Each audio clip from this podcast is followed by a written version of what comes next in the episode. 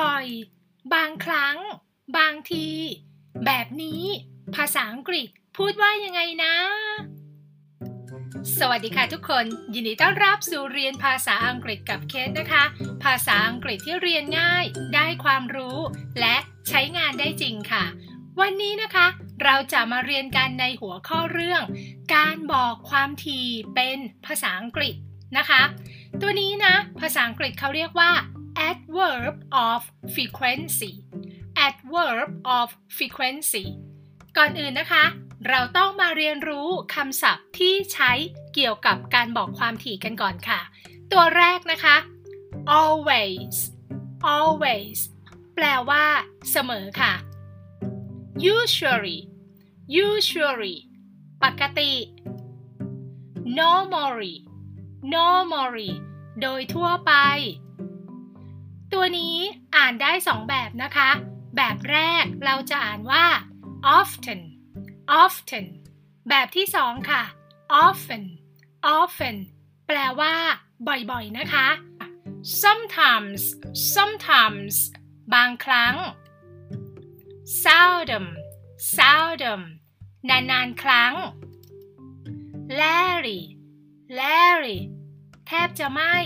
และสุดท้ายนะคะ never never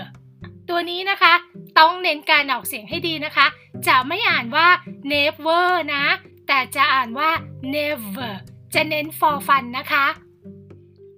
ต่อกันที่โครงสร้างประโยคนะคะ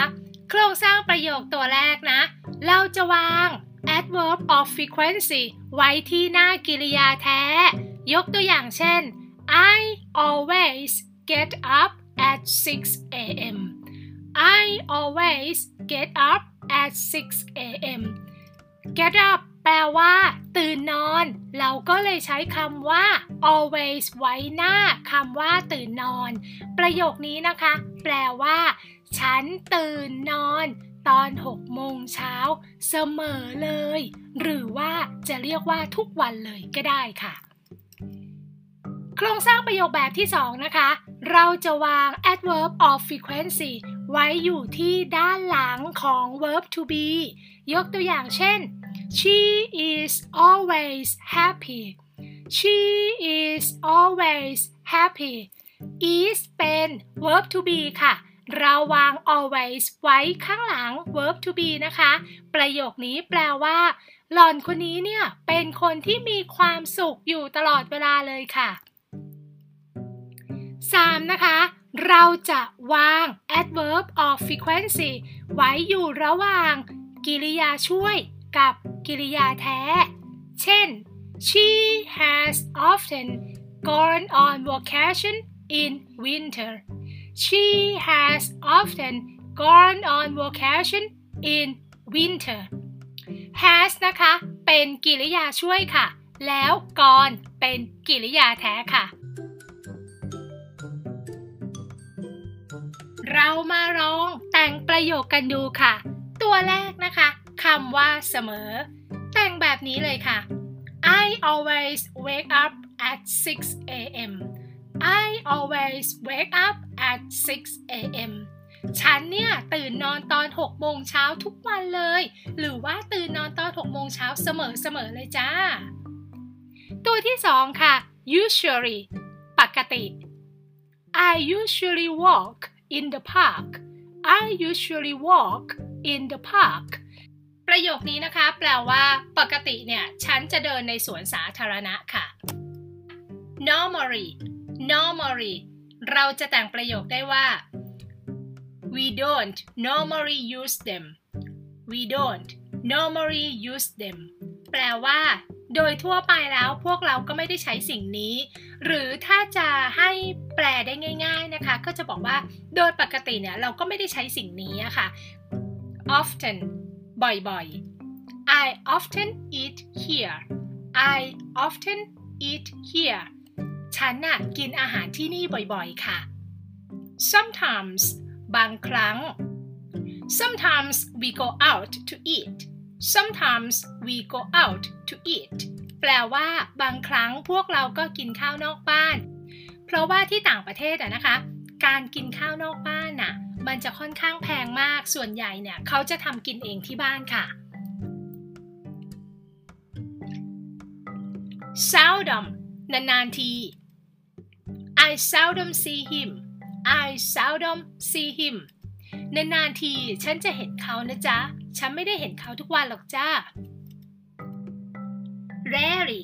แทบจะไม่ Jane is Larry late Jane is Larry late เจนแทบจะไม่เคยสายเลย เห็นไหมคะ แทบจะไม่เคยสายเลยค่ะ never never I have never thought about it before I have never thought about it before ฉันไม่เคยคิดถึงเรื่องนั้นมาก่อนเลย ต้องขอบคุณเธอมากๆเลยที่บอกฉัน เพราะฉันไม่เคยคิดถึงเรื่องนี้มาก่อนเลยจริง ๆ นะจ๊ะ การบอกความถี่เป็นภาษาอังกฤษนั้นนะคะ ยังมีอีกแบบหนึ่งค่ะ เขาเรียกว่าเป็นการบอกความถี่แบบเฉพาะเจาะจง เป็นยังไงนั้นนะคะ เราไปดูพร้อมกันเลยค่ะการบอกความถี่แบบเฉพาะเจาะจงนั้นนะคะ เราจะเติม ly ไปไว้ข้างหลังค่ะ ยกตัวอย่างเช่น month ที่แปลว่าเดือน ถ้าเราเติม ly นะคะ จะอ่านว่า monthly monthly แปลว่า ทุกเดือนค่ะ หรืออีกวิธีหนึ่งนะคะ เราเติม every ไปข้างหน้าเลยค่ะ ยกตัวอย่างเช่น month นะคะ ที่แปลว่าเดือนค่ะ ถ้าเราเติม every month every month ก็จะแปลว่า ทุกเดือน เช่นเดียวกันค่ะ เรามาลองดูตัวอย่างกันนะคะ I go to Japan every month แปลว่า ฉันไปประเทศญี่ปุ่นทุกเดือน สรุปนะคะ adverb of frequency หรือว่าการบอกความถี่เป็นภาษาอังกฤษนั้นนะ จะมีการบอกอยู่ด้วยกันอยู่ 2 แบบ แบบแรกก็คือการบอกแบบไม่เจาะจง กับแบบที่ 2 ก็คือการบอกแบบเจาะจงนะคะ แบบไม่เจาะจงนั้นยกตัวอย่างเช่น I often drive to school I often drive to school ฉันเนี่ยขับรถไปโรงเรียนบ่อยๆ แต่บ่อยแค่ไหนเนี่ยไม่มีใครรู้อาทิตย์ละกี่วันเนี่ยไม่ได้บอกเจาะจงลงไป แต่ถ้าเป็นการบอกความถี่ในแบบที่สองนะ เราจะบอกว่า he has weekly allowance he has weekly allowance เขาเนี่ย ได้เงิน allowance นะคะ เป็นรายอาทิตย์เลย เขาได้ทุกๆอาทิตย์เลยค่ะ สรุปกันไปแล้วนะคะ ถึงวิธีการใช้ความถี่ที่เป็นภาษาอังกฤษนะ ถ้าเราเข้าใจแล้วมันไม่พอค่ะ เราต้องใช้ให้เป็นด้วยนะคะ วันนี้ก่อนจบวิดีโอเคสขอฝากการบ้านให้กับทุกคนค่ะ เคสอยากให้ทุกคนนะคะ ลองแต่งประโยคนี้ค่ะ ฉันดื่มกาแฟตอนเช้า